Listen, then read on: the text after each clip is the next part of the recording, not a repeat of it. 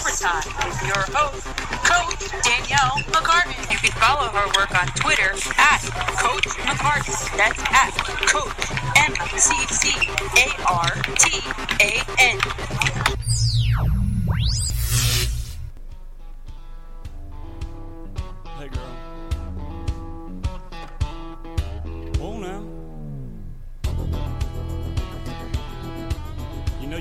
Hey, you're listening to 60 Minute Overtime, Spring 2017, Got a little boo. Episode 4. Today is January, let me check, 29th, 2017. I'm your host, Danielle McCartan. That's Luke Bryan. We are one week away from the big game, from the Super Bowl.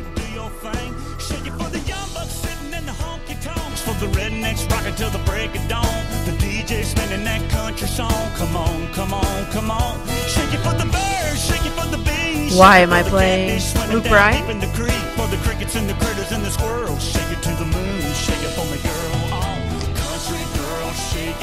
me, girl. because he's going to be singing the national anthem of Super Bowl 51. Coming to you from Houston, Texas. He's not a Texas guy, but he's a Georgia guy, and he sings country music. Close enough, right? Follow my work, prosportsrundown.com. Twitter at Coach MCCARTAN on the last name. YouTube, search Coach Space McCartan. SoundCloud.com slash Coach McCartan. On demand, iTunes podcast search Coach Space McCartan. Tune in radio, that's under the show's name, 60 Minute Overtime. Play.google.com, search Coach MCCARTAN. And big up to you guys on Facebook Live right now, Facebook.com slash Coach McCartan. And those of you guys on Periscope at Coach MCCARTAN from there. And uh, that's also t- uh, streaming on my Twitter. So if you go onto Twitter right now, Coach MCCARTAN, you'll find that there. Of course, it's me and you. So the phone number to call in is 201-825-1234. I have a couple controversial things today. Well, not really controversial, but what are your thoughts? I want to get garner your thoughts on the Carmelo and the Knicks. I'm wearing my Knicks t-shirt today. Danilo Gallinari, the Italian, who has now since in this trade actually been traded to the Denver Nuggets years ago. Uh, drama and unrest in the NBA is starting to sound like an episode of The Real Housewives of the NBA, or the real players of the NBA, if you will. Um, you, you won't hear this anywhere else. I'll guarantee you this one. Jets linebacker Darron Lee went on a massive Twitter tirade on Friday morning. Massive. Like Kanye West, massive. So you're going to hear from Carmelo himself from ESPN, and then my interviews, little snippets with uh, Ottis Anderson, Howard Cross, Mike Teal, and Mike Riley. And don't forget, your phone calls are just as important as those. So I figured we can kick off And now to honor America, The show. the brave men and women serving our nation in the. Persian Gulf and throughout the world. Please join in the singing of our national anthem. The anthem will be followed by a flyover of F-16 jets from the 56th Tactical Training Wing at MacDill Air Force Base. This and will be is performed by Whitney the Houston's Orchestra national under anthem. the direction of Maestro Jahja Ling and sung Considered one of the Grammy best of all time. Whitney Houston. I'm going to play this one in full.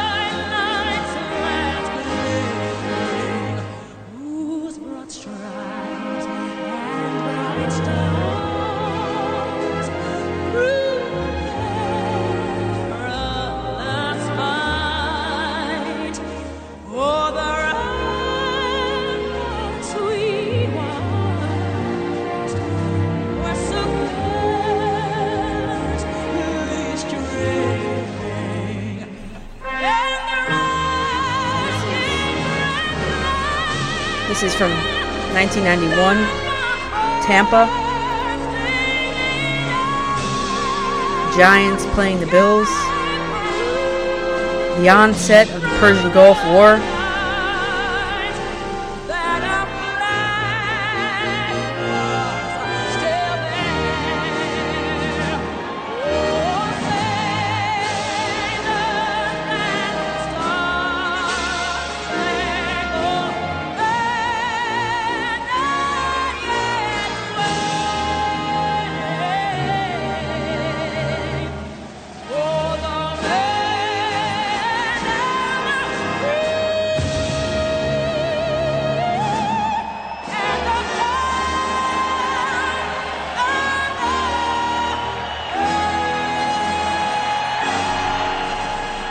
Remember though, this was pre-recorded in 1991 even, and that was a thing back then. So th- again, like I said, just got done saying, this was the Giants versus the Bills, and I actually talked to a couple Giants players that were there on that team watching that live. And uh, we'll start with Ottis Anderson, the uh, running back, the MVP of that Super Bowl. And here's what he had to say about the Whitney Houston national anthem. National anthem. It was a surprise to all of us. So when she walked out in that uh, in her in her jumpsuit or either tracksuit or whatever you want to call it, everybody started whispering, "That's Whitney. That's Whitney." It was like a, a, a rush of words running down. Everybody was turning, and we were all like, "Oh my God, it is Whitney!" Because you know, technically, I'd never seen Whitney in person, other than I heard who she was. But to see her, and even though she was far away from me, but just to see her on the field singing, breathtaking. And and, and you're right, never, ever duplicated, it ever. Will ever be in the future, No, ever. no. So that's funny. You guys were all kind of starstruck on the sideline. Yeah, we were, we were, we all were, and it gave you a lot more, uh, more, more will and and, uh, and, and, energy to really want to go out there and really do the right thing and try to win it because Whitney singing it's your national anthem. And she's a Jersey girl. All right, So- so it all fit in what we were trying to accomplish, and thank God it did work out that Yeah, way. and Yeah. And you did accomplish it. That was uh, Ottis Anderson. He's uh, he's such a character. He was talking about how imagine if you're playing in the Super Bowl, you're a Giants player playing in the Super Bowl, you know, from New York. Whitney Houston, who's from New Jersey, gets up there and starts singing the national anthem. Apparently, it sounded like it was a secret that they didn't even know who was going to be singing it until they were out there doing it, watching it. And this is Howard Cross, Giants Super Bowl winning tight end, one of the last good tight ends the Giants have ever had. Super Bowl 25 was a thrilling upset of the Bills. What was that experience like for you? Uh, it was pretty cool. I don't think people realize that it was one of the first times our country was into a national conflict, and I was shocked that we could be in a conflict. And when Whitney Houston comes out and sings the national anthem and everybody's crying, made it for a special event. It's kind of what really kicked off what the Super Bowl is today. Did you cry? Yeah, it was pretty cool. Guy's like seven feet tall. He cried during the Whitney Houston national anthem. So that's that's kind of cool. Getting some insight from the Super Bowl winning Giants, 91 Giants. Uh, stars, really. Ottis Anderson and Howard Cross. He took the more. Howard Cross took the more uh, historical path to that, and and uh, Ottis Anderson took the more in the moment approach to that question that I had asked both of them. Uh, but you know, in my opinion, though, and this is probably not the popular opinion, I, I talked about this last year on air. I don't think that the Whitney Houston anthem was the best of all time. I'm going to play you a snippet now from the Jennifer Hudson national anthem. This is from 2009. Raymond James Stadium, also in Tampa.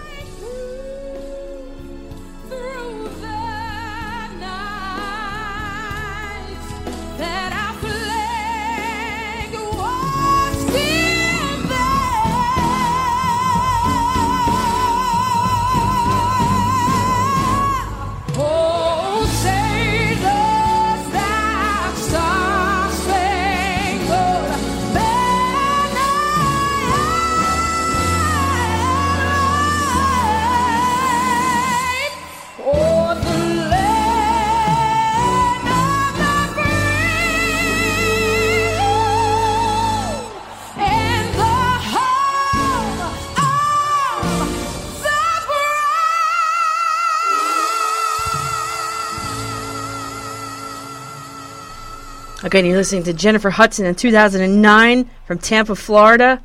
Looks like that was the Steelers and the Cardinals Super Bowl.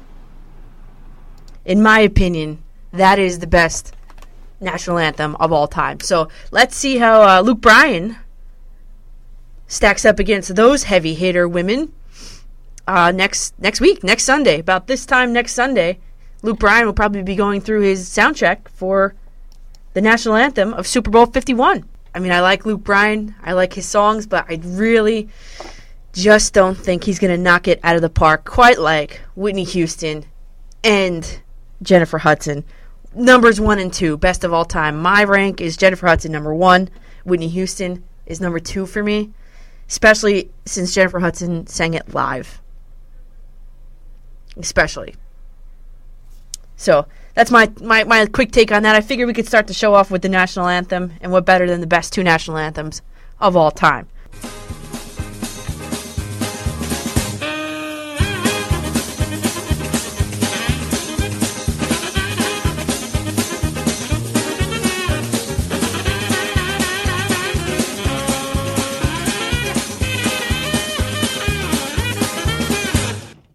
Okay, what the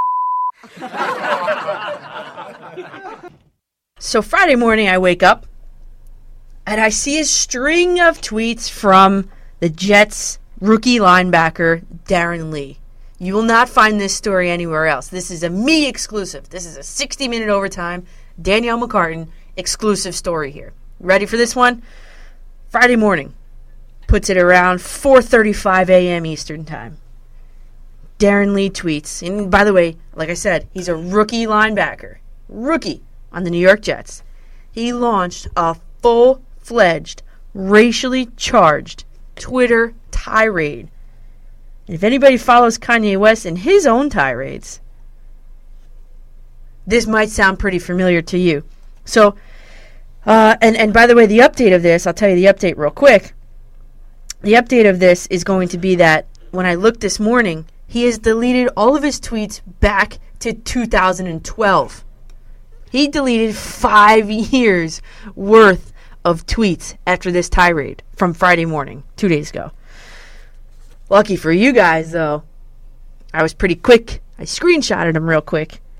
Uh, I screenshotted more of the, the more interesting ones because you know what? There were so many of them, and he, they were coming so fast and so furious that I couldn't really keep up, and I actually had to get to work, go to work, so I couldn't really keep up with all of them. But I'm going to give you the highlights. I'm going to give you the highlight reel of uh, Darron Lee's Twitter tirade. Here we go.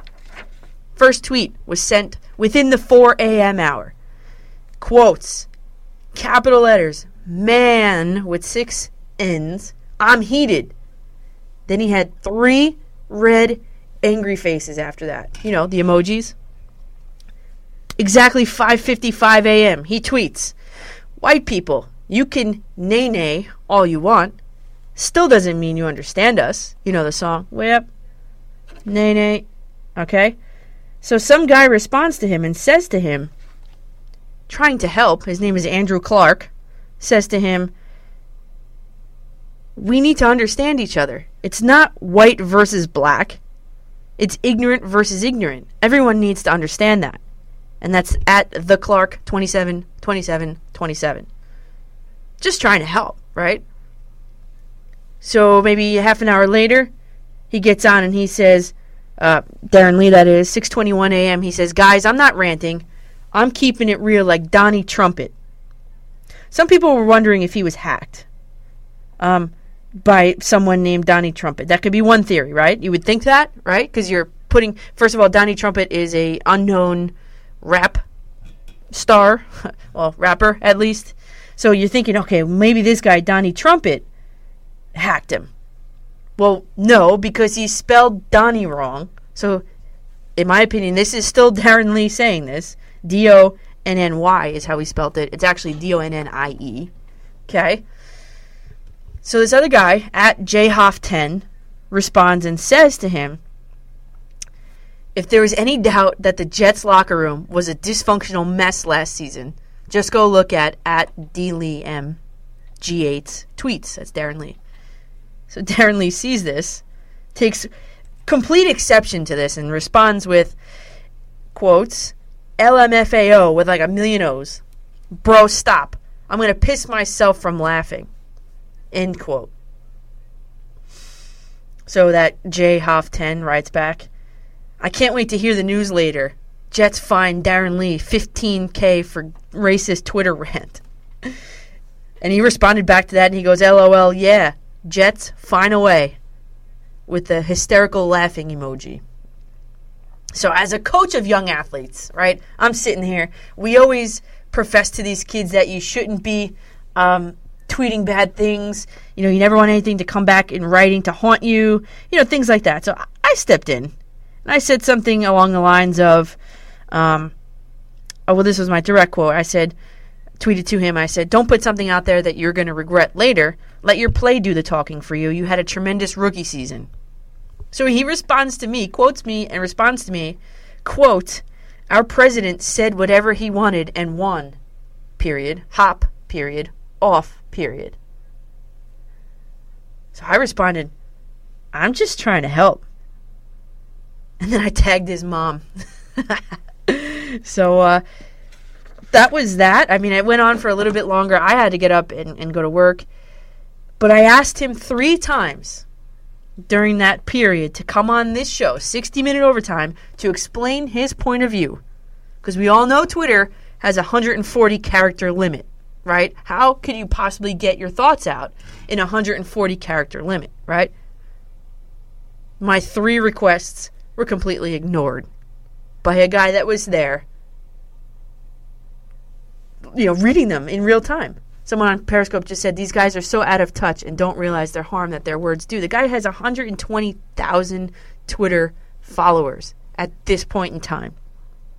So you're right. He doesn't know the extent of his words. He doesn't know what those words could possibly ignite among the Jets uh, fan base. This is Darron Lee tweeting some racially charged tweets that have since been deleted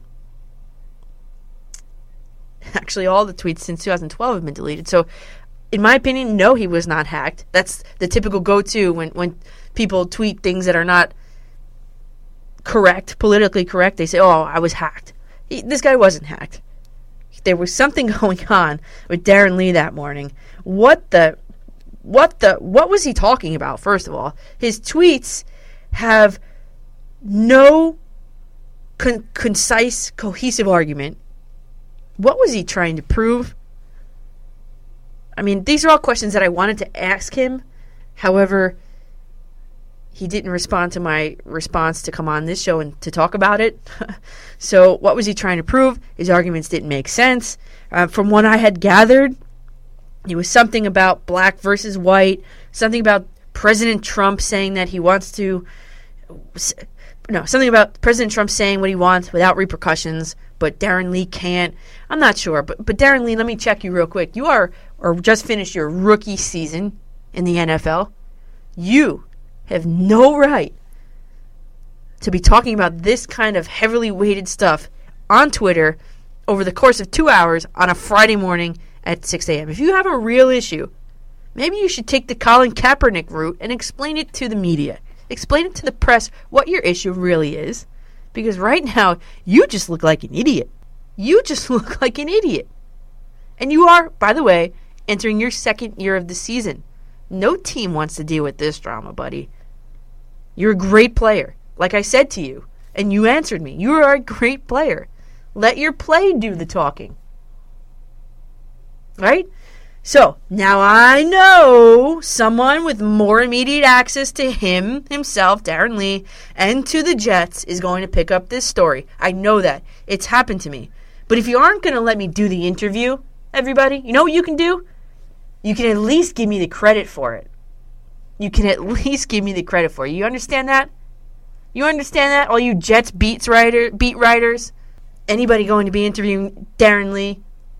This is my story. If you're going to take it, you're going to give me the credit for it. That's right, because it's happened before. And I'm tired of it. So you can give me the credit at Coach MCCARTAN. I'm Danielle McCartan, and my website is prosportsrundown.com. Taking the Falcons and the points as my lock for the week. Oh boy. We'll get into X's and O's with the Super Bowl next week. I'm not sure. I haven't done enough research yet. he would be on Tom with him. yeah, Tom from uh, Dumont. That's my dad on WFAN Francesa. And just because you mentioned that, listen, I was in the final four to to get to the Super Bowl on the WFAN contest. Uh, he uh, his question to me was the following. He fumbled the question the first time. He reworded it. I asked for clarification. Still didn't get exactly what I wanted. Freaked out about what time the at what point the 30 second timer was going to be started at. And my question was, and I still don't understand it. People are still commenting on my Facebook that they don't even understand it. Uh, what I gathered and what I garnered was name, and by the way, you have 30 seconds. Name the three Hall of Fame, name two of the three Hall of Fame quarterbacks that started in exactly three Super Bowl games with at least at least one touchdown pass. Well, I mean, I just came out with three names. I came out with Aikman, Elway, Montana. He goes, No. Sorry. Done. So it couldn't be Brady because Brady started in six. This will be his sixth Super Bowl. He was looking for somebody within that has started exactly three. So I think I found the right answer. I think I, I came up with the right answer. Uh, one of them, in, in my opinion, the right answer, which, by the way, we don't know the right answer. So, Monzo, if you're listening, could you please give us the answer? But I found that three Hall of Fame quarterbacks that started in exactly three Super Bowls were Aikman, definitely Aikman, right? Bob Griese, and Fran Tarkenton. Those are the guys that I came up with after the fact. Still don't know if it's right or not. But needless to say, regardless, I am not going to the Super Bowl. But that's good news for everybody listening because you guys are going to get me next Sunday. I have an interview with Henrik Lundqvist coming up in two weeks' time on Saturday night. So I will bring that to you guys too. And that's that. So I'm not going to the Super Bowl. You guys get me next Sunday. And uh, a lot of people in Periscope are happy about that. So um, now, so Carmelo Anthony. Let's talk a little bit of basketball because I really want to get into X's and O's, Falcons, Patriots next week. Let's talk a little bit about Carmelo Anthony and the Knicks. Okay, so this whole controversy started uh, with Phil Jackson. Phil Jackson's close friend, Charlie Rosen, first stated that Carmelo has, quote, outlived his usefulness in New York. And that was on a FanRag Sports article.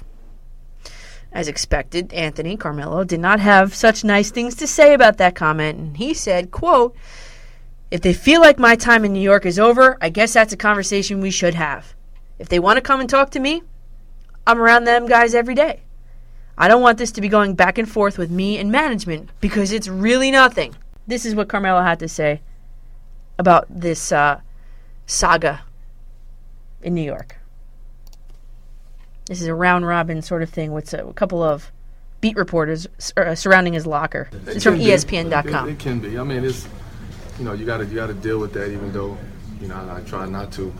Uh, you know, read it, and everywhere you go, you even if you don't hear about it, somebody's telling somebody's telling you about it. Somebody's saying something. So uh, it can be mentally, you know, draining, mentally fatiguing. With that in mind, everything that's been going on, does it, does it take a unique kind of guy to make it in New York City? Yeah, Melo. Yeah. You gotta be you gotta be cut from a different from a different. He's not to laughing. Take, to take this day in and day out and to deal with this all day long, every day. You know, you gotta take the good with the bad. Uh, and I, you know, I don't know how I do it, but I do it. You're, you're close to Kobe, and I know you, you talk a lot to Kobe. Is there anything that you've taken from him in terms of your relationship with, with Phil and just how to deal with things like this? No, um, not at all. Man, it was. I think we was in totally two different situations. He was actually playing, you know, for Phil, and Phil is in the front office and managing right now. So, uh, you know, I, I, I try to just come to work and just play, and I don't I don't like to deal with, you know, all the nonsense. So dealing with the nonsense, whether or not you're going to deal with the nonsense, you're going to be around it. You play in New York, Carmelo. So I looked into this. Now, if New York, if the Knicks were to trade him, Carmelo would have to ra- waive his no trade clause, which he currently has no intentions of doing, according to last reports. So, um, all right, goodbye. um, he's currently, right now, averaging 22.2 points a game, six rebounds in 41 games. He has a shooting percentage of 43%. Now, my question to Carmelo, and I'm going to flush this out. I started writing uh, an article the other day. I just didn't get to finish it. So, on prosportsrundown.com, why would Carmelo Anthony want to even stay with the Knicks? Okay, so he was dealt to Knicks in 2011. It was a blockbuster trade. It involved three teams, 12 players, and $6 million in cash. And that sent Carmelo Anthony, Mr. Marquis, to, from Denver to where he wanted to be all along in New York. The deal ended a season long trade saga involving Denver's all star forward and sent him where he had publicly stated he wanted to play. That's from ESPN. The other one was from SB Nation. So Anthony and, and the Knicks were lawfully wedded on Monday, February 21st, 2011. Now, after a five year tumultuous relationship, Knicks Nation is demanding a divorce from Carmelo Anthony. The Knicks uh, have a lot of cap space incoming over the next two years, with or without Melo. Thanks for that. Their relationship now between you know between Carmelo, the Knicks, and the fans has hit a new low. On Friday night, the home crowd at Madison Square Garden rained boos and jeering cheers down onto number seven. And he was caught by cameras by saying, I don't want it. I don't want it. Why would Carmelo Anthony want to continue to play in New York? Number one, I have right now four reasons. Ready? Number one, it's a losing atmosphere. The Knicks will have only made the playoffs twice during Anthony's first five years. And in, in his sixth year, the Knicks are sitting at 21 and 27, 11th in the Eastern Conference. They're presumably not going to make the playoffs again. So, two times out of six times, they're not going to make the playoffs. Actually, the NBA, I think this is the second year under it, expanded their playoff format. So, more teams make the playoffs in the NBA now. And the Knicks still can't get to the playoffs with Carmelo Anthony basically every team makes the playoffs with this new expansion and this for ratings and everything else. So they've expanded the playoff system, and the Knicks can't make the playoffs. Number one, if you ha- if you're on a losing team, why would you want to stay? Number two, this is an atmosphere of chaos. There have been four different head coaches that have joined and exited, joined and exited, joined and exited the Knicks head coach carousel during his tenure in New York. Number one, Mike D'Antoni. Number two, Mike Woodson. Number three, Jeff Fisher. Number four, Kurt Rambis, although he was an interim. Currently, they are led by their fifth head coach in almost as many years, Jeff Hornacek. This undoubtedly has been an unstable, chaotic environment. How could any player succeed under five different ideologies? Right? Number three, a lack of confidence by the fan base and more importantly, by the coaching staff and the organization of the New York Knicks. Anthony was not voted to fill a roster spot on the 2017 All Star team this year. Did you know that? He told the New York Daily News that he was, quote, a little disappointed, end quote. Throughout the past week, he's been booed on his home court. He's been ostracized in the media. Why would you want to stay here, Carmelo Anthony? Number four, the Knicks have no plan. Should the Knicks build around Kristaps Porzingis? Of course they should. Then why did they bring in Derrick Rose? What are the optics surrounding Joakim Noah, Noah's four-year, $72 million contract after this embarrassment? Did you see him? He shot a foul shot, and it was an air ball. I'm sorry. If you're making $72 million over four years, you don't have to make every single foul shot, but you should. You can't shoot air balls. I mean, you are. How tall is uh, Joakim Noah? Can someone look that up? So how how tall are you that you can't even hit the backboard on a foul shot? Of course, Melo has contributed to this. It's a it's a culture of let's not play defense. Carmelo Anthony does not play defense.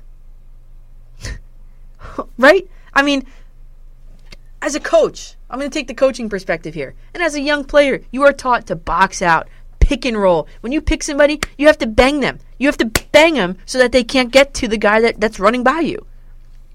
Can someone please tweet me a, a, a, a video, a GIF, uh, some sort of media showing me how Carmelo Anthony has laid a successful pick, rebounded a ball, rebound outlet middle a ball. Uh, has he blocked any shots?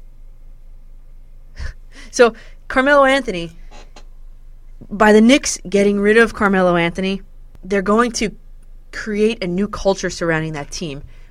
Would you rather build a team um, uh, uh, around Carmelo Anthony or around Kristaps Porzingis? I think every single person, the answer would be Kristaps Porzingis. By releasing him, he can start another uh, uh, part of his career. Uh, yes, he's going to get his money. Yes, he's a very high paid player. Yes, he's an okay, good, even offensive player. He scores a lot of points. But like they always say, the old adage, defense wins championships. And uh, if you can't play defense, I don't think you're ever going to win. So the Chicago Bulls are having some drama of their own. This is like the real housewives of the NBA, like I said before at the top of the broadcast. It's the Knicks, the Bulls, the Cavaliers, we'll talk about in a minute. So Dwyane Wade and Jimmy Butler of the Chicago Bulls had some critical things to say about their team after their 119 to 114 loss to the Atlanta, Atlanta Hawks on Wednesday night. As a result, Wade and Butler were benched for the start of the game on Friday night as disciplinary action. After Wednesday night's loss, Wade stated, quote, I don't know if people care enough. It just doesn't mean en- mean enough to guys around here, and it pissed me off. I'm 35 years old. I have three championships. It shouldn't hurt me more than it hurts these young guys. They have to want it. I can look at Jimmy and say Jimmy is doing his job. I think Jimmy can look at me and say Dwyane is doing his job. I don't know if we can keep going down the line and be able to say that. End quote. Wayne was not the only one critical of his teammates and after that game. Butler chimed in by saying, quote, if you don't come in, um, curse word, expletive, pissed off every game, any game, if you're not pissed off that you lost, something's wrong. This is your job. This is what you're supposed to love to do. End quote. Now you can see that they're coming from a place of concern, right? There's a lack of effort on their team. That's what you can read into that. However, you would think that the Bulls are at the bottom of the barrel in the NBA. They're actually not. If the if the season ended today, the Bulls would make the playoffs. They're seventh in the Eastern Conference at 23 and 25 is their record. So if the season ended today, the Bulls are a playoff team. So to question the work ethic, to question the um, the fortitude of your teammates, is a great thing. However, I wouldn't do it in front of the media without having spoken about it behind closed doors. That's a passive aggressive way to get to whoever you're trying to get to. You should be a man. You know, you've won three champions. You're 35 years old. Be a man and go up to the players that you have problems with. Be a leader. Be a leader. And go up to them and, and, and have and flush out what you need to say. You don't go do it through the media and have it blow up in your face because that's exactly what happened. Fellow Bulls player Rajon Rondo uh, formerly of the Celtics, responded on Instagram with his frustration toward Wade and Butler's comments. Now, let's take to social media. That's a great idea, Rajon Rondo. A few important lines from that, uh, from his post, were accompanied. First of all, he put up a picture of him, Paul Pierce, and Kevin Garnett in the in the Celtics, and uh, part of his quote was, "My vets would never go to the media; they would come to the team. My vets didn't pick and choose when they wanted to bring it. They brought it every time they stepped in the gym, whether it was practice or a game. End quote. So you can read the whole entire post on his Facebook, uh, his Instagram account at Rajon Rondo. However, you've taken an immature way to deal with a problem. You're responding with a more immature way to answer the problem. My vets. Actually, Rajon Rondo, those are not your vets anymore. You do not play for them or with them or for the Celtics anymore. Your vets, actually, are Dwyane Wade and Jimmy Butler. There's a broken locker room happening in the Bulls clubhouse or in and around the Bulls organization. They are not the worst team in the NBA, believe it or not, like I just said. And like I said, if the playoffs made if if the playoffs started today, they would make them.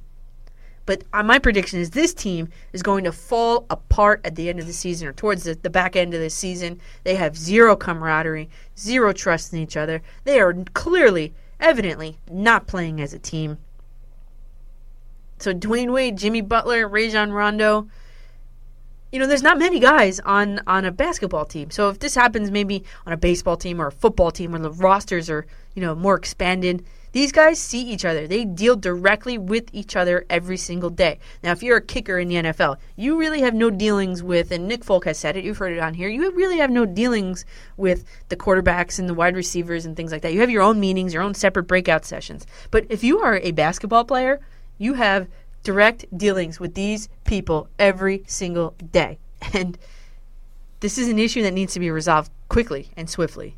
Because if not, like I said, the Bulls will fall apart at the end of the season due to their zero camaraderie, zero trust each in each other. And remember, everybody, there's no I in team. And even if you are sitting there going, well, there's a me, you still have an issue. so, speaking of effort and the lack of effort on a basketball court. Did you hear that the LeBron James needs more playmakers? yeah, LeBron James is saying that the Cleveland Cavaliers need more playmakers on the team. so, this is his quote. He said, "It's not like when you it, it's like when you don't have bodies. It's tough. The expletive grind of the regular season. We are a top-heavy team we have a top heavy team. We top heavy as expletive. Beep. To me, it you know, it's me, Kyrie Irving, Irving, Kevin Love. It's top heavy. End quote. Well, that was a uh, first of all very Socratic and and Nostradamus like of LeBron James. That was a great nugget of information that they are one, two, three, four times that he said they are a top heavy team. He also said he's quote not singling anybody out. I'm not. End quote. See, I have a huge problem with this. Newsflash LeBron James, you are the playmaker. I don't know if you know that or not. Let me say that again. LeBron James, you are the playmaker on the Cleveland Cavaliers. That's why they pay you. That's why you make almost $31 million this season alone. You need to step up and you need to be the playmaker. There are five people that play on a basketball court at once. If you are on the court with Kyrie Irving and Kevin Love, what more do you want? What more could you possibly want? You, another one who doesn't play defense, right? You are another one that doesn't play defense. Why do you want more people on your team for a deeper bench? Why? So you can sit on the bench and play water bottle flips on a, uh, during a game on the court? Your team is first in the Eastern Conference. You are the top seed in the playoffs if the season ended today. You need to step up, LeBron James. You need to be the playmaker. Why do you want this? Presumably so you can sit out, get more rest time. You're the king. Why would you want to sit? Why would you want to sit on the bench? Aren't you a competitor? Who wants to come out in a game? I got 19 people on Periscope right now. If you are playing in a game, 20 now. Do you ever want to come out of a game? As a, a regular athlete, never mind being a professional athlete, nobody wants to come out of a game. You should get out there and do your job. You should stop whining, LeBron James. You are in first place. And you have a cast of characters, including Kyrie Irving, Kevin Love, and J.R. Smith for crying out loud. Michael Jordan was playing all out until he was 42 years old on the Wizards.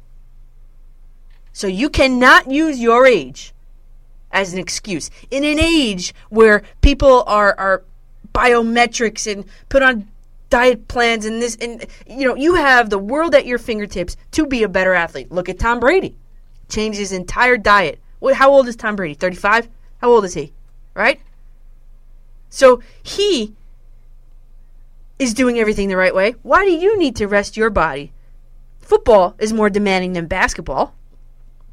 And again, if you want to compare LeBron James to Michael Jordan, Michael Jordan was playing until he was 42 years old on the Wizards. So you, King James, can go pout in the corner. And if you really don't like the way it's going, you've done it before. You can leave Cleveland. Because you've done it before, right?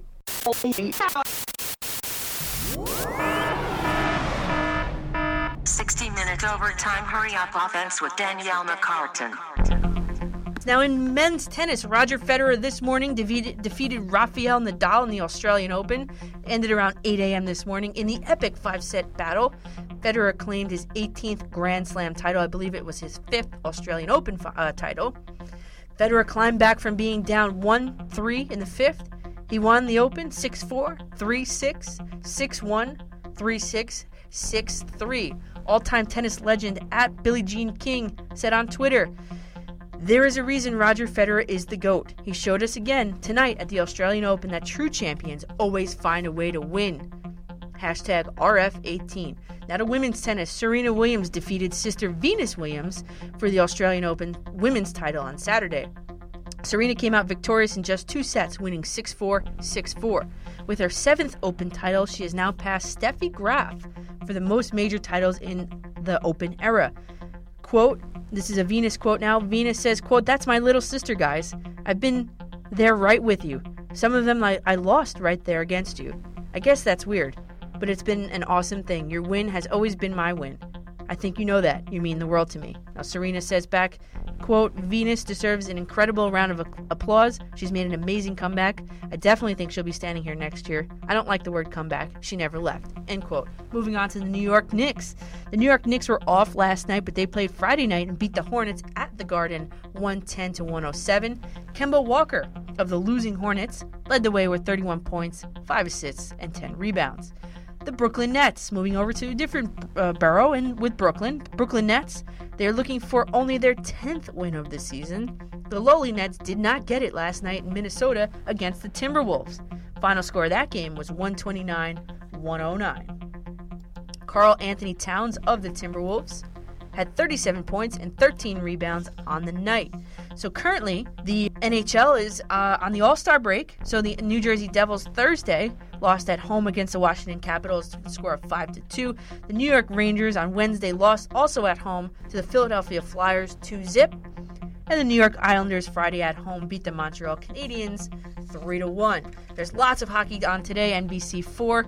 The Central and Pacific Leagues will square off at 3:30 followed by the Metropolitan and Atlantic League games at 4:30. This is the All-Star weekend. The championship, the All-Star Championship will be played at 5:30 p.m. Again, that's on today on NBC 4. That's Eastern Time, by the way. I'm Danielle McCartan and that was your 60-minute overtime hurry up offense. I'm Dellin Betances, pitcher for the New York Yankees, and you're listening to Danielle McCartan on 60 Minutes Overtime. Last night I attended a fundraiser at Brew House in Pearl River, New York, with my new cameraman Matt Sichtermans. Need an event filmed, a video edited? Go to msfilmspro.com to get in contact with Matt. He's putting together, probably right now, my sit down interview with former Yankees, Red Sox, Padres, Rays, and Tigers former catcher John Flaherty. Yankees fans most know him for his analytical role with the Yes Network currently right now. So that interview will is obviously not ready right this second, but it will be ready, and I can't wait to play that for you. We talked about a lot of different things, including Jorge Posada. Does he actually um, really need to be considered for the MLB Hall of Fame? Are the Yankees retiring too many numbers too fast? Uh, also, we talked about his career, obviously, his career in the Yes booth, uh, behind the plate at Yankee Stadium, being in the same exact spot that Yogi Berra and Thurman Munson once squatted behind the plate. What was that like for him? And, and a bunch of other things. So that that's going to be coming. Uh, if you can't wait till next Sunday, you can go to my YouTube page. It'll be up soon. I promise you. Uh, YouTube. Go to YouTube.com. In the search bar, you type in Coach Space M C C A R T A N and you will find that there as soon as possible. Also, if you subscribe on iTunes or any of the other platforms, or even on my SoundCloud account, you will find it there as soon as I could possibly put that up.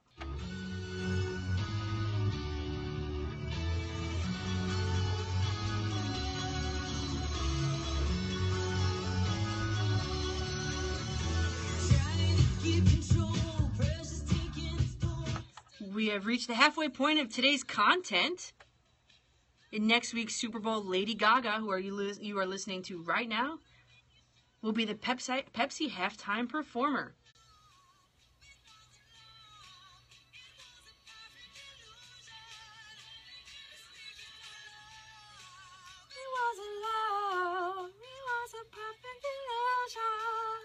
So you're probably going to hear this song called Perfect Illusion. It's her newest. My hope is that she's going to perform a medley of her top songs. I mean, I look, she's got Bad Romance, Poker Face, Born This Way, Applause, Just Dance, Edge of Glory, Telephone, Love Game, Alejandro, You and I. Those are all of her top songs. I am so pumped for Lady Gaga to be doing the halftime show. I just can't wait everybody loves Lady Gaga. She is um, so appealing to everybody, right? So those of you who have been loyal listeners on my show have known that I've wanted this since she killed the national anthem performance in last year's Super Bowl. I I cannot wait to hear what Lady Gaga is going to come out with next week. I am so so happy. Not to mention, she's a very good very good uh, role model for Italian Americans everywhere.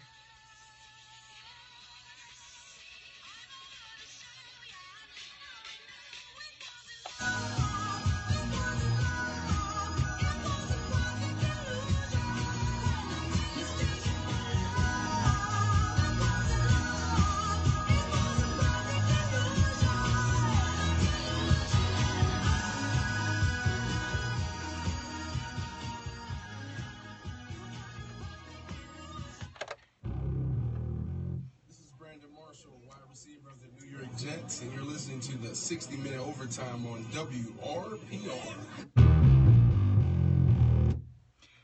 All right, so transitioning to the NFL, the Pro Bowl tonight. Who cares, right? Should I just crumple up this paper now? The Pro Bowl tonight is going to be at 7:50 p.m. Eastern, ESPN, from the Orlando Citrus Bowl in Orlando, Florida. Now, by show of hands, who actually watches this game? Okay, great. No one actually puts effort into watching this game, right? So what they've done this year, and we've talked, and, and the NFL listened. This year, for the first time, they've introduced a skills competition leading up to the game. Now, let's hear from when I interviewed Mike Teel. He's a former Seahawks quarterback. This was nine months ago. I asked him how the NFL can improve the Pro Bowl game and increase listenership and viewership. Do you have any suggestions? Because we saw that I think it was seven Patriots all of a sudden got injuries and couldn't attend the Pro Bowl. Darrelle Revis hurt his elbow, couldn't return, couldn't play in the Pro Bowl. Do you have any suggestions to amend it to restore somewhat of its honor? Not really. No. Not really. That's okay. That's okay. the, the way the NFL is becoming, the lifespan of, of a career of a player, the most important thing for a player is is really his health and his body. And if playing a Pro Bowl could jeopardize that, then I think they're gonna they're not gonna play. And with the way the NFL seasons have become, the, the physical demand of you know what the players have to go through Mm-hmm. for for 16 weeks, it's hard. You know, three or four weeks later, to turn around and say, "Hey, we want you to play in an All Star game now and go out and play real hard." It just Right. I don't think it's realistic. So that was Mike Teel talking about the wear and tear of the body. I mean, last year we had seven Patriots that were named to the, the All Star team here, the Pro Bowl team, and they, they all of a sudden, I'm sick, you know, like from Mean Girls, right? So the wear and tear on the body, he definitely understands. But Mike Riley, who's a former linebacker for both the Cardinals and the Steelers, he had an alternative, alternative facts, alternative suggestions, and this is from uh, from nine months ago. I feel, in my own opinion, that the Pro Bowl has lost somewhat of its its importance. I would say because you know I'm looking at it this year. There's seven Patriots that automatically came down with injuries that couldn't play with it, and then you see Rob Gronkowski on all the shows leading up to the Super Bowl. Darrelle Revis automatically gets like I think he said an elbow injury. So do you think? Or do you have any suggestions, or do you think it's fine, but or to amend the Pro Bowl? Nobody did. Uh, yeah. I think as soon as maybe it make it less of a competition and more of a, a celebration of the players, Mm-hmm. um, that might be a welcoming change. Um, you know, uh, maybe some sort of uh, skills event where competitive but also fun, and you show off guys' abilities, and, and you know the different positions might have different um, different challenges they can do, even it, it could be things uh, with that personality. You know, uh, in NFL, there- there's tons of guys with great personalities that people want to talk to. So I, I think it should be less of just um, uh, a, a normal game and, and do something different with the cool players and the um, all, obviously all the fan favorites, fan voting. Um, you know, to dive into a little bit more of these guys' personalities, see who they are as people, and maybe not even make an athletic steps. It could be any type of that. Um, but then, you know, if you saw a spelling bee with uh, your your ten favorite offensive line, I think you could think that was kind of funny. You know, uh, it could be something other than football too, or or football as well. But I think if it's more of a celebration, I think people would be a lot more excited about it. I think so too. And then one of the I saw in one of the interviews that Gronkowski cited the fact that to play in the AFC Championship game and to get banged up, he said he didn't leave his house until that Wednesday or that Tuesday following the game, and he cited you know physical limitations for that. So I think that's a great that's a great solution. I would definitely tune into that. Yeah, absolutely, because uh, guys clearly don't want to play very hard in it because, you know, it's a game that doesn't really mean much other than, you know, if one team wins, they have a little bit more of a pay bump. But, Right, you know, other than that, it's, it's really, there's, there's no outcome other than getting injured that can really, you know, do anything else. So, you know, guys don't want to play 100%, you know, that's just the way it is. And, and you know, you're not really going to do anything to change that. So, uh, I think it really becomes more of a celebration, and it'll, it'll be better for the fans and the players. And, you know, it's something different to do. Yeah, that's cool. I like that spelling idea. spelling bee idea. That's cool.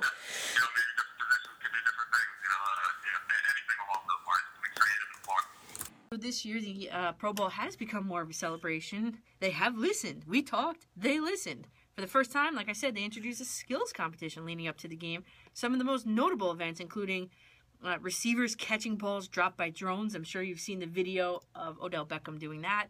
Uh, quarterbacks trying to hit moving targets. A dodgeball game. That was kind of cool. That was by far the most competitive of them all. Um, I've retweeted um, uh, the punter from the Raiders, King. I forget Marquette King. He actually punted a football, sprinted down the field, and caught his own punt. How cool is that? And then I don't know if you saw the retweet I had this morning at Coach McCartan on Twitter. Um, he, he again, Marquette King kicked the ball up in the air near a basketball hoop. Odell Beckham caught it and slammed it home. Alley oop off a punt with a football. I mean, that's the kind of stuff that people want to see. However, they are going to stick with the game format. Tonight, the game is at uh, 7:50 Eastern on ESPN. Now, as an incentive, they're trying to incentivize these players. So, first of all, and the fans. So, first of all, by trying to involve more fans, they moved the game from very expensive Hawaii to the continu- contiguous United States, Orlando, Florida.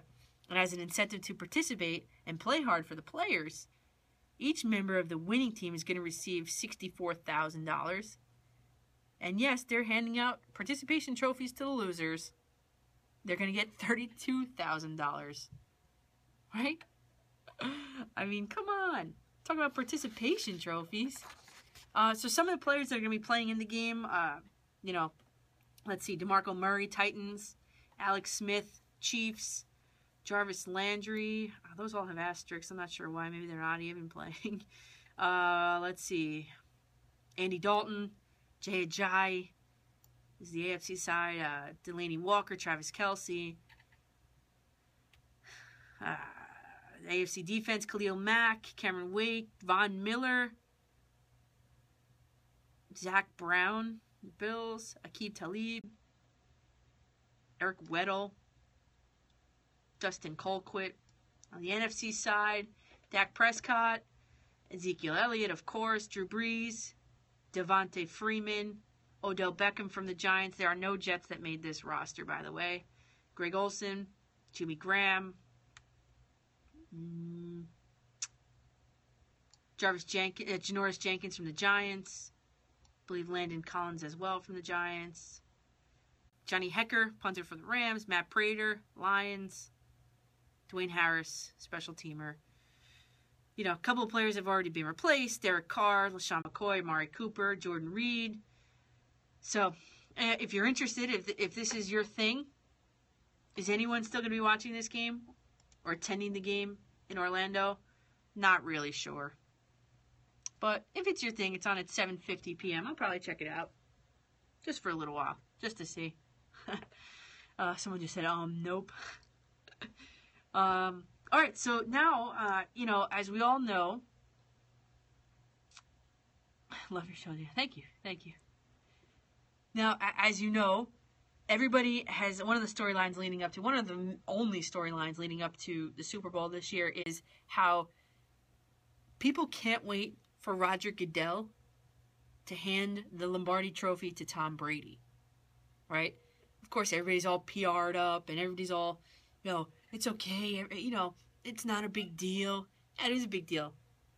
Because Goodell suspended Brady for four games for allegedly deflating footballs. Even if Tom Brady will not discuss the Deflategate prior to the Super Bowl, his father, Tom Sr., has no problem speaking about it. And this is going to be an audio slash interview courtesy of K Ron 4, all the way out in San Francisco. Listen to this. I think any parent can understand that that they'd rather take the slings and arrows in the heart than have their kids. Tom. Senior. And for for for what the league did to him, uh, or what Roger Goodell constantly lied about, is is um, is beyond reprehensible as far as I'm concerned.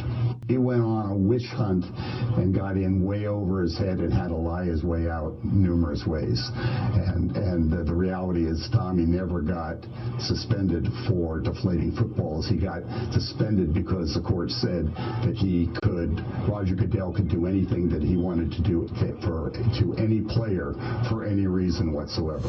That's what happened. The NFL admitted they had no evidence on it. But it should be an honor because somebody that has uh, Roger Goodell's ethics doesn't belong on any stage that Tom Brady is on. Well, that was a hot take from Tom Sr. questioning Goodell's ethics. Doesn't deserve to be on the same stage as Tom Brady Jr. Woo! However, this seems to be a common theme among all the the Bradys. Not long ago, his wife, supermodel Gisele Bündchen, was doing Tom, Tom Jr.'s dirty work. This is 2012. And uh, she had some choice words to say to the Patriots wide receivers. She was caught saying this, uh, getting on an elevator after a game, for dropping Tom Brady's passes. It's a little hard to hear in the beginning, but you'll hear it pick up at the end. Here's uh, Tom Brady's wife doing his dirty work in 2012.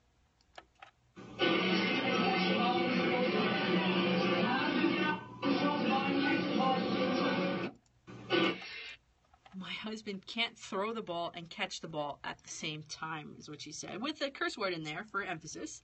So uh, it doesn't. Someone said classy. Yeah, real classy. So I wouldn't put it past Tom Brady to have uh, told her uh, his his father and his relatives to, you know, give a little something to the media. so if you're having a uh, Super Bowl party, here are some home gaming home gating party ideas, tips for having the winning Super Bowl party. Number one, finger foods. Everyone loves picking on wings, pigs in the blanket, bagel bites, nachos, chili, pizza, while watching two teams duel it out for the ring. Keep your guests focused on the game, but also full by serving finger foods throughout the entirety of the game. No one wants to sit down for a big big meal and miss an important commercial, uh, important part of the game, or an entire quarter or half. Two, decorate and get festive. Decorate your living room with football balloons, team colored tablecloths, and even team colored plastic cups and plastic plates. Got all them. Check, check, check. Everyone loves a Super Bowl party that makes them feel like they are part of the game. Surround sound does help. Someone just said Mike and Mike should contact me. Yeah, tweet them. I'm ready. Promote football attire, no matter if your team is in the Super Bowl or not, Jets fans. Stress the importance of coming dressed in the gear of your favorite NFL team. It's the one holiday slash event of the year where football jerseys are appropriate for the occasion, no matter what the team. Take advantage of it. Four, provide plenty of seating for your guests. Nobody wants to keep yelling at one guest to sit down and move out of the way of the TV. And from a guest perspective, you always want that comfortable seat to relax and cheer from during the game. Make sure you account for all of your guests in attendance and set up extra folding chairs or tables to keep your guests comfortable. Comfortable. And that's how you have a winning Super Bowl party. Also, you should uh, do some prop bets. Uh, you can just Google those. Those are prop bets. That's not. Uh, you could do the box squares as well, so you're paying attention. But you can also do prop bets that say, like, for example, one of ours last year was what, um, what color were Beyonce's shoes going to be on the halftime performance? Um, and you had to guess. It was multiple choice, or or was Lady Gaga going to be wearing a weird outfit for the national anthem? Yes or no? And then at the end, you total the questions. Will the first uh, will the first commercial be for a car? Yes or no? And then whoever gets the most questions right at the end wins. And it's usually people bet, I don't know. Well, I don't know. My friends don't bet much money, but if you are a highfalutin lawyer or Wall Street dude, I'm sure you're betting a lot more than uh, New Jersey public education teachers. I'll tell you that much. So, someone said, "You win a new car." No, Oprah is not going to be at my party. She is not giving out cars at, at my party or or any of our parties for that matter. Next week, I'm going to look to have on. You've seen him on here before. Uh, Chris Villani, I'm going to reach out to him right after. I'm, hopefully he's listening. That would be cool. Chris, I'd love to have you on next week to talk X's and O's, Falcons, Patriots. Really, X's and O's. Let's really get into. It's going to be all football next Sunday. All Super Bowl talk. You know, we'll talk a little bit about Luke Bryan again, Lady Gaga, couple commercials maybe. We'll have leaked by that time. However, we are going to talk. You know, who's going to win this game? Betting odds. Right now, I believe the Falcons are three point favorites. Someone just said, I uh, hope the Patriots lose, that's all. God, no, Gaga or Luke. You missed this whole show. That must have been, you must have missed the whole show. So next week, tune in. We have 11 o'clock Eastern time, that is.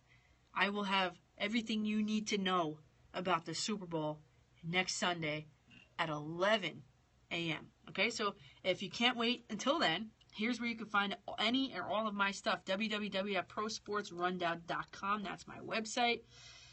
Twitter at Coach MCCARTAN. YouTube, you go into the search bar, you type Coach Space MCCARTAN. SoundCloud.com slash Coach McCartan. On demand, this is going to go up as soon as I possibly can edit this. On demand, I'll be on iTunes. What you have to do is search the iTunes store for Coach Space McCartan. Tune in radio, you're going to type in 60 space, minute, space, overtime. And on play.google.com for you Android users, you're going to search Coach McCartan. Okay? Uh, so I want to say uh, ciao to you guys on, on Periscope. You're great today. I got a lot, lots of hearts today. And a, and a proposition to join Mike and Mike. Sign me up. All right, so you guys can catch me next week, 11 a.m. Eastern Time. All right, let me hit you with the end credits. See you guys next week. Ciao. Follow me on Twitter at Coach McCartan. That's at Coach M C C A R T A N. To find my work on YouTube and SoundCloud, search with no spaces Coach McCartan. Subscribe yourself so you don't have trouble finding it in the future. That's it for today, everybody. Listen live next Sunday, 1.30 to 2.30 p.m.